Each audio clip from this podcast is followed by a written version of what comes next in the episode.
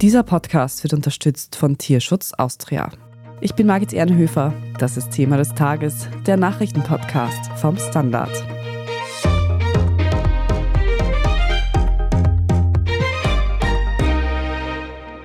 Am Sonntagvormittag verschwindet das Tauchboot Titan spurlos im Atlantik. An Bord fünf Personen, die das Wrack der im Jahr 1912 gesunkenen Titanic bestaunen wollen. Was als teurer Abenteuertrip beginnt, wird zum Wettlauf gegen die Zeit. Meine Kollegin Marlene Lanzersdorfer spricht heute mit Standard-Wissenschaftsredakteur Reinhard Kleindl darüber, was bisher über die Expedition und das Verschwinden der Titan bekannt ist. Wir fragen nach, warum das Tauchboot bisher nicht gefunden wurde und wie es vier Tage später um die Überlebenschancen der fünf Passagiere steht. Und wir sprechen auch darüber, wie das Verschwinden von fünf Abenteurern im Atlantik im Gegensatz zum Ertrinken von hunderten Flüchtenden im Mittelmeer behandelt wird. Reinhard Kleindl, du bist Wissenschaftsredakteur beim Standard und hast dich in den letzten Tagen mit dem U-Boot-Unglück im Atlantik beschäftigt.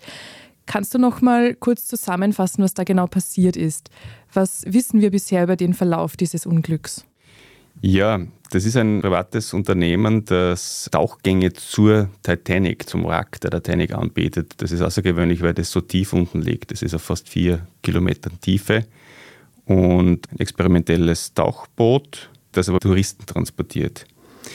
Und begonnen hat das um 12 Uhr britischer Zeit, vergangenen Sonntag, mit einem Tauchgang. Das hätte zum Wrack der Titanic führen sollen. Und man hat eine Stunde und 45 Minuten nach dem Beginn des Tauchgangs den Kontakt verloren. Und hat dann eben gewartet, ob sie auftaucht, ob das Schiff, die Titan heißt die, auftaucht. Und um 7 Uhr hätte die auftauchen sollen. Und dann hat man eben gemerkt, dass da was nicht stimmt. Und dann hat die Rettungsaktion begonnen eigentlich zum Wrack der Titanic aufzubrechen, das klingt ja schon sehr abenteuerlich. Wie genau muss man sich so eine Expedition vorstellen? Diese Tauchboote sind kleine Gefährte.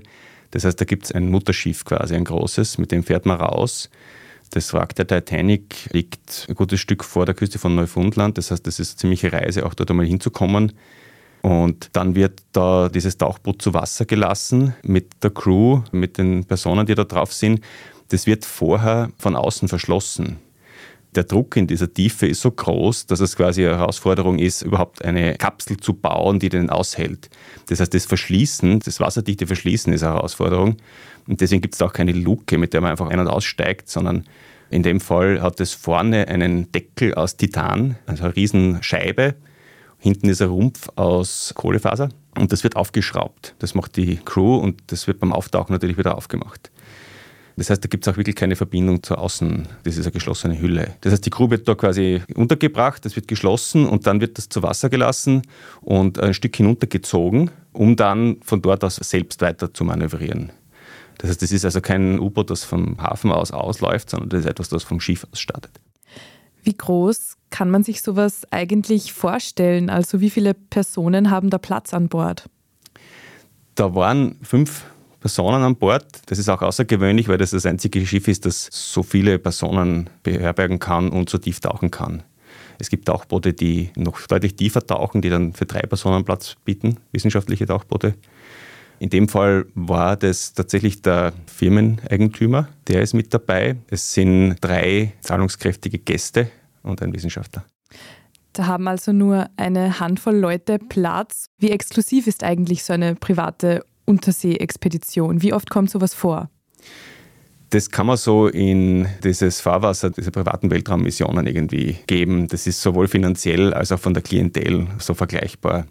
Es gab ja vor Jahrzehnten Tauchfahrten zum Marianengraben zum Beispiel, private. Also das waren Abenteurer und das waren dann so, um eine Geschichte zu erzählen. Aber das hat erst in den letzten Jahrzehnten begonnen, dass auch Private eben sowas haben wollen. Es ist zum Beispiel James Cameron auf den Grund des Marianengrabens getaucht mit einem Tauchboot. Ja. Und dann hat es offensichtlich einen Markt gegeben für Anbieter, die halt zum Wrack der Titanic tauchen, das ja erst spät entdeckt wurde, weil es so tief liegt. Ja. Da ist man bisher mit Tauchrobotern runtergegangen. Das kennt man auch aus dem Titanic-Film. Da gibt es die Bilder, also es sind reale Bilder dort. Ja, und das kann man sich in der Größenordnung von 200.000 Dollar vorstellen für ein Ticket. Und es hat schon einige Tauchgänge gegeben, auch mit Medienleuten. Und diesmal ist es offensichtlich schiefgegangen. Würdest du sagen, dass so eine riskante Tauchfahrt dann auch vor dem jetzigen Unglück schon als gefährlich einzustufen war oder als vielleicht zu gefährlich? Das kann man offiziell als gefährlich betrachten, weil da hat es einen Haftungsausschluss gegeben, der beschrieben hat werden müssen. Und da stehen die Risiken aufgelistet. Und der Veranstalter stellt klar, dass man sterben kann dabei. Also das haben die Leute alle unterschrieben. Ja. Da steht drin, dass es sich um ein experimentelles Tauchboot handelt und dass quasi da was passieren kann. Ja. Also von der Seite ist es ganz offensichtlich, äh, es gibt der Veranstalter auch zu, dass es gefährlich ist. Ja. Abgesehen davon ist es von außen schwerer einzuschätzen, wie gefährlich oder sicher sowas ist.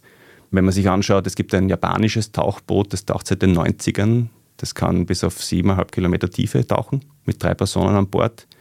Aber das ist eben ein wissenschaftliches Gerät und das funktioniert. Also das ist technisch schon lösbar. Ja.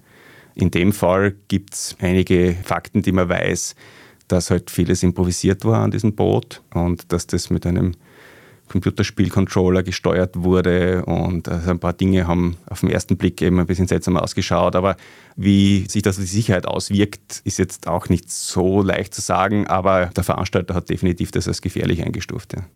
Das heißt, dieses Tauchboot ist dann speziell für solche Expeditionen gebaut worden und unterscheidet sich zum Beispiel von Militär-U-Booten oder wissenschaftlichen U-Booten.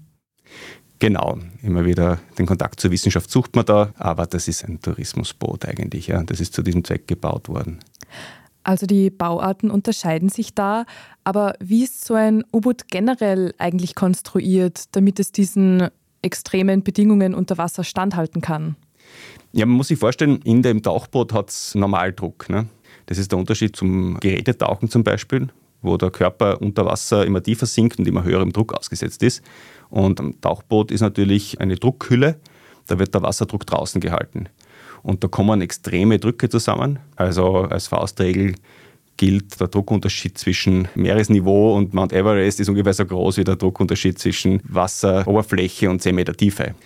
Also da steigt der Druck extrem stark an und da braucht es halt stabile Druckhüllen. Die kann man herstellen. Es ist, wie gesagt, der tiefste Punkt des Meeres auch erreicht worden. Das sind 11 Kilometer Tiefe im Marianengraben. Das ist technisch alles möglich. Und in dem Fall weiß man auch nicht, warum der Kontakt abgebrochen ist. Ja. Also wenn man die Interviews mit dem Veranstalter hört, dann kommt da raus, dass sie sehr genau geschaut haben, was eben die Druckhülle aushalten muss und wie so ein Ding konstruiert werden muss. Und es liegt recht nahe, dass das Problem halt ein elektronisches Problem irgendwie ist und das Abreißen des Kontakts oder eben die Manövrierfähigkeit ein Problem sein könnte. Zu Problemen kann es ja immer kommen, damit muss man auch rechnen. Was gibt es denn da normalerweise für Sicherheitssysteme, die da eingesetzt werden? Und haben die in diesem konkreten Fall dann gefehlt? Ja, und da gibt es eben tatsächlich schon Kritik von Fachleuten, dass eben eigentlich bei solchen Tauchbooten oder auch bei Unterseebooten es sehr, sehr viele Backup-Mechanismen gibt. Ja. Wenn das eine ausfällt, dann übernimmt das andere und sehr viel Tests und sehr viel Backup von Backup von Backup, einfach weil das so gefährlich ist. Und da wird kritisiert, dass das nicht in der Form vorhanden war bei diesem Boot. Ja. Das wird eben als experimentelles Boot vom Veranstalter auch tituliert. Ja. Ja, und du hast vorher auch schon angesprochen, dass da die Technik teilweise nicht so ausgefeilt ist wie jetzt bei Militär-U-Booten zum Beispiel. Was genau wissen wir denn bis jetzt über die Ursache des Verschwindens? Gibt es da Hinweise oder Vermutungen, was da passiert ist? Da weiß man tatsächlich sehr wenig. Also die Lage ändert sich natürlich, es kann in zwei Stunden wieder ganz anders sein, aber der Kontakt ist wohl fast zwei Stunden nach dem Abtauchen abgerissen. Das heißt, da ist anzunehmen, dass das Boot unten war. Zwei Stunden dauert der Abstieg zum Wrack. Ne? Es gibt keine Hinweise, dass irgendwie die Druckhülle jetzt beschädigt wäre oder so. Es ist einfach ein Abreißen des Kontakts. Man weiß eigentlich nichts. Was man weiß, beziehungsweise was man inzwischen wahrgenommen hat, es hat ein kanadisches Flugzeug gegeben, das hat Sonarsonden abgeworfen. Und da hat man Geräusche gemessen, die man als Klopfzeichen interpretiert. Da gibt es zwar Statements auch von der Küstenwache, die sagen, das könnte ganz was anderes auch sein, aber das ist doch das Naheliegendste, wenn man in einem U-Boot eingeschlossen ist, sich durch Klopfzeichen auf sich aufmerksam zu machen, weil Wasser den Schall auch sehr, sehr gut leitet. Das heißt, es gibt durchaus Methoden, um Meeresboden zu untersuchen, die auf Schall basieren. Also das ist sehr naheliegend und es gibt auch Statements, die sagen, dass diese 30-minütigen Intervalle zwischen diesen Klopfzeichen, die man offensichtlich gehört hat, dass das gut passen würde zu jemandem, der auf sich aufmerksam machen will.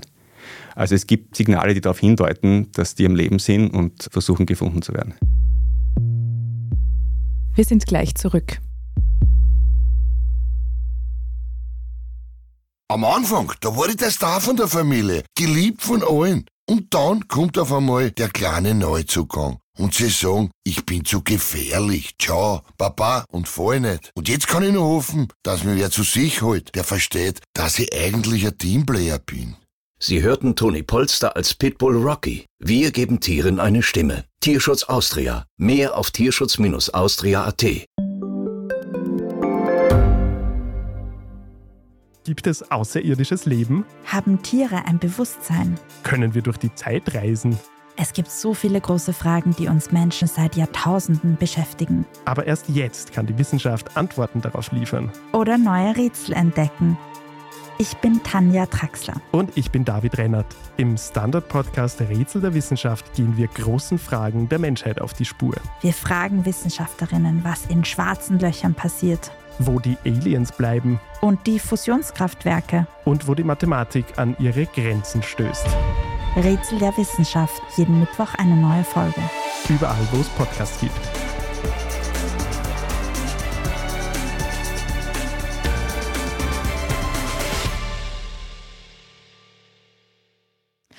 Reinhard, jetzt treibt dieses U-Boot im Atlantik herum und es ist noch unklar, wo sich das genau befindet oder wie das am besten gefunden werden kann.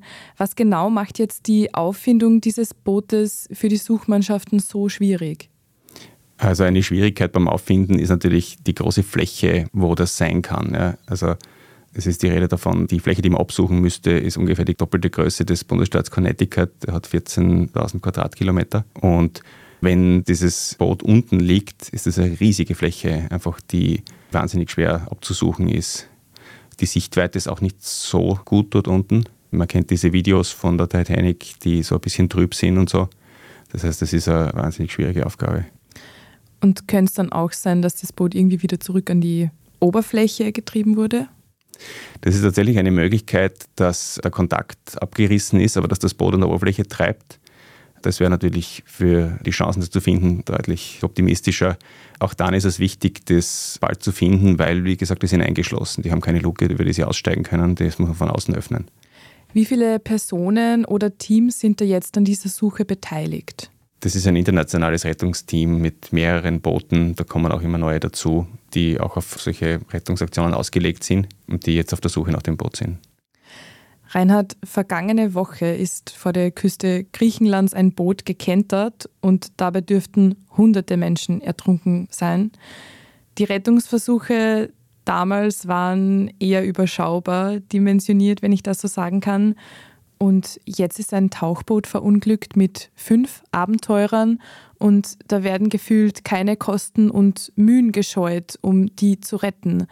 Wie erklärst du dir diesen Kontrast? Das ist einerseits die menschliche Psychologie, spielt uns da einen Streich, glaube ich. Wir haben halt die Namen und die Geschichten dieser Leute, die dort unten sind, mit dem können wir uns leichter identifizieren. Das hat sicher einen Einfluss und bei den Flüchtlingsgeschichten ist es so, dass wir vielleicht das auch schon gewohnt sind. Das ist einfach in ein größeres Problem eingebettet. Und das passiert halt immer wieder. Und was die Rettungsmittel angeht, kann ich jetzt auch nicht viel dazu sagen, also wie das entschieden wird. Und, aber was die Aufmerksamkeit angeht, ist es natürlich so, dass diese Geschichte mit dem privaten Tauchboot einfach ist, was, ja, was unser Interesse anzieht. Ja. ja, man würde sich auf jeden Fall wünschen, dass es da immer gleich viele Rettungsversuche gibt, die da unternommen werden.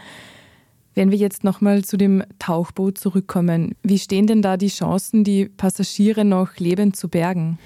Das steht und fällt alles damit, wie schnell es jetzt gefunden wird. Das Boot, wenn diese Klopfzeichen tatsächlich auf Überlebende hindeuten und die dort am Leben sind, dann muss man sie aus dem Boot befreien. Wenn sie an der Oberfläche treiben, kann man das Boot bergen und die befreien. Wenn es unten liegt, muss man es erst heben.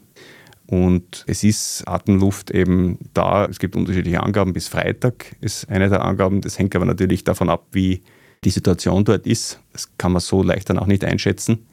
Aber also eine Bergung vom Grund, das zu finden und dann auch wirklich zu heben rechtzeitig, ist, glaube ich, sehr, sehr schwierig. Ja.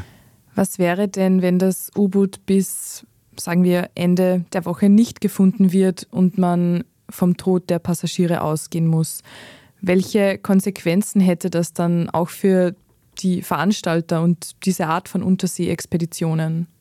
Also der Veranstalter ist, glaube ich, davon auszugehen, dass das so nicht weitergehen wird. Aber es wird sicher auch einen Einfluss haben auf ähnliche Freizeitangebote. Ja. Man sieht ja auch der Weltraumtourismus, dass da immer wieder Startverbote gibt für mehrere Unternehmen, die das anbieten. Also auch das ist nach wie vor mit Risiken verbunden. Es ist schwer zu sagen, ob das potenzielle Kunden abschreckt oder weniger. Es wird sicher für diese Angebote keine Werbung sein. Ja. Die aktuellen Entwicklungen dazu können Sie wie immer auf der Standard.at lesen. Ich bedanke mich bei dir, Reinhard Kleindl, für das Gespräch. Ja, gern.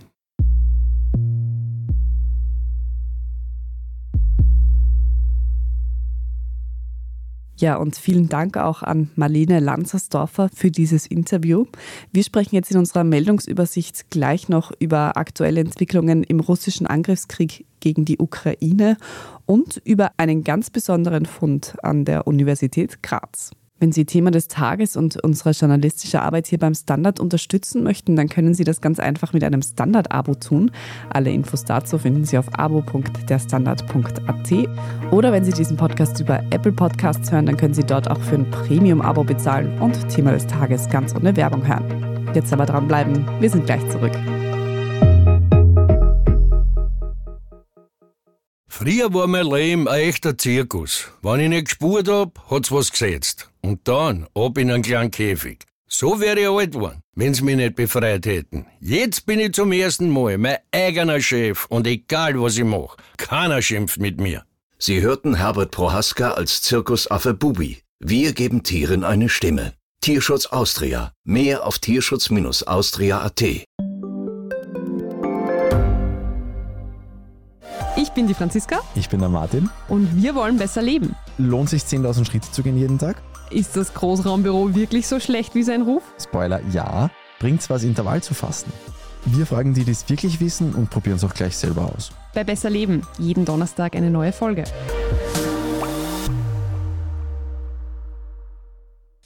Und hier ist, was Sie heute sonst noch wissen müssen. Erstens. Im russischen Angriffskrieg auf die Ukraine gerät die Brücke zwischen der südukrainischen Stadt Cherson und der annektierten Halbinsel Krim in den Fokus. Nach Angaben der russischen Verwaltung haben ukrainische Truppen die Brücke mit Raketen beschossen. Opfer habe es dabei keine gegeben, die Straße sei jedoch schwer beschädigt worden, heißt es von Russland. Die Ukraine hat zum Zeitpunkt der Aufnahme noch keine Stellung dazu abgegeben. Der ukrainische Präsident Volodymyr Zelensky hat unterdessen aber Fortschritte an der Front gelobt. Im Süden gebe es demnach eine Vorwärtsbewegung. Zuvor hatte Zelensky noch eingeräumt, dass die Fortschritte langsamer seien als gewünscht. Zweitens. Vor den Kanarischen Inseln ist gestern Mittwoch ein Flüchtlingsboot gesunken.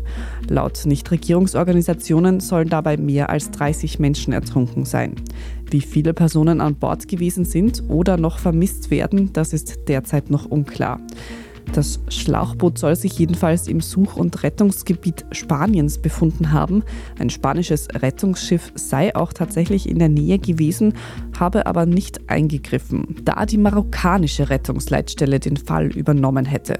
NGOs kritisieren nun beide Länder dafür, nicht rechtzeitig eingegriffen zu haben. Drittens, wir kommen nach Österreich, denn hierzulande wurde die womöglich älteste Buchseite der Welt gefunden. Ganz genau geht es um die Universität Graz. Dort wurde nämlich im Archiv ein ägyptischer Papyrus entdeckt, der aus dem dritten Jahrhundert vor Christus stammt und Spuren einer Buchheftung aufweist. Die bisher älteste Buchseite ist 400 Jahre jünger. Wer sich fragt, was auf dieser neu entdeckten Buchseite steht, es ist ursprünglich ein auf Griechisch verfasstes Steuerdokument für Öl und Bier. Und später dürfte diese Buchseite noch zum Einbalsamieren einer Mumie verwendet wurden. Gefunden wurde die neue, älteste Buchseite der Welt übrigens von der Chefrestauratorin der Unibibliothek Graz, Theresa Zamitlupi. Und viertens, Wien wurde vom britischen Economist erneut zur lebenswertesten Stadt der Welt gewählt. Die österreichische Hauptstadt punktet wieder mit hoher Sicherheit, guten öffentlichen Einrichtungen und einem reichhaltigen Kulturangebot. Wien hat nun bereits zum vierten Mal den ersten Platz gemacht. Zuvor war das schon 2018, 19 und 2022 der Fall. Auf Platz 2, 3 und 4 folgen dieses Jahr Kopenhagen, Melbourne und Sydney. Und wer jetzt noch nicht genug von Podcasts hören hat, der schaut am besten gleich bei unserem Schwesterpodcast Besser Leben hinein. Da geht es in der aktuellen Folge darum, wie stark uns Farben beeinflussen und warum wir zum Beispiel für einen One-Night-Stand die Farbe Rot tragen. Wer eher zu den Serien-Junkies gehört und noch tiefer in die Erfolgsserie Succession eintauchen möchte, der hört am besten in die neue Folge Serienreif. Dort sprechen unsere Kolleginnen nämlich über Method Acting eben anhand von Succession. Alle Standard-Podcasts finden Sie auf allen gängigen Podcast-Plattformen und natürlich auch auf der Standard.at. Dort lesen Sie auch alles weitere zum aktuellen Weltgeschehen. Falls Sie uns jetzt noch irgendetwas mitteilen möchten, dann schreiben Sie uns gerne eine Mail an podcast.derstandard.at. Und wenn Ihnen diese Folge von Thema des Tages gefallen hat, dann lassen Sie uns das gerne mit einer guten Bewertung oder einem netten Kommentar wissen und am besten abonnieren Sie Thema des Tages dann auch gleich, dann verpassen Sie keine weitere Folge mehr. Ich bin Margit Ehrenhöfer. Vorhin im Gespräch haben Sie Marlene Lanzersdorfer gehört. Ich bedanke mich fürs Zuhören und bis zum nächsten Mal.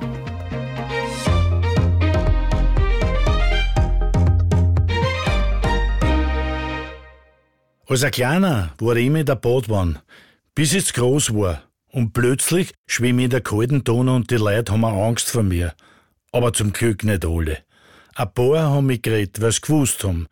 Er ist ein scharfer Zahn, aber ein gutes Sö. Sie hörten Hans Krankel als Krokodil Bobby. Wir geben Tieren eine Stimme. Tierschutz Austria. Mehr auf tierschutz-austria.at.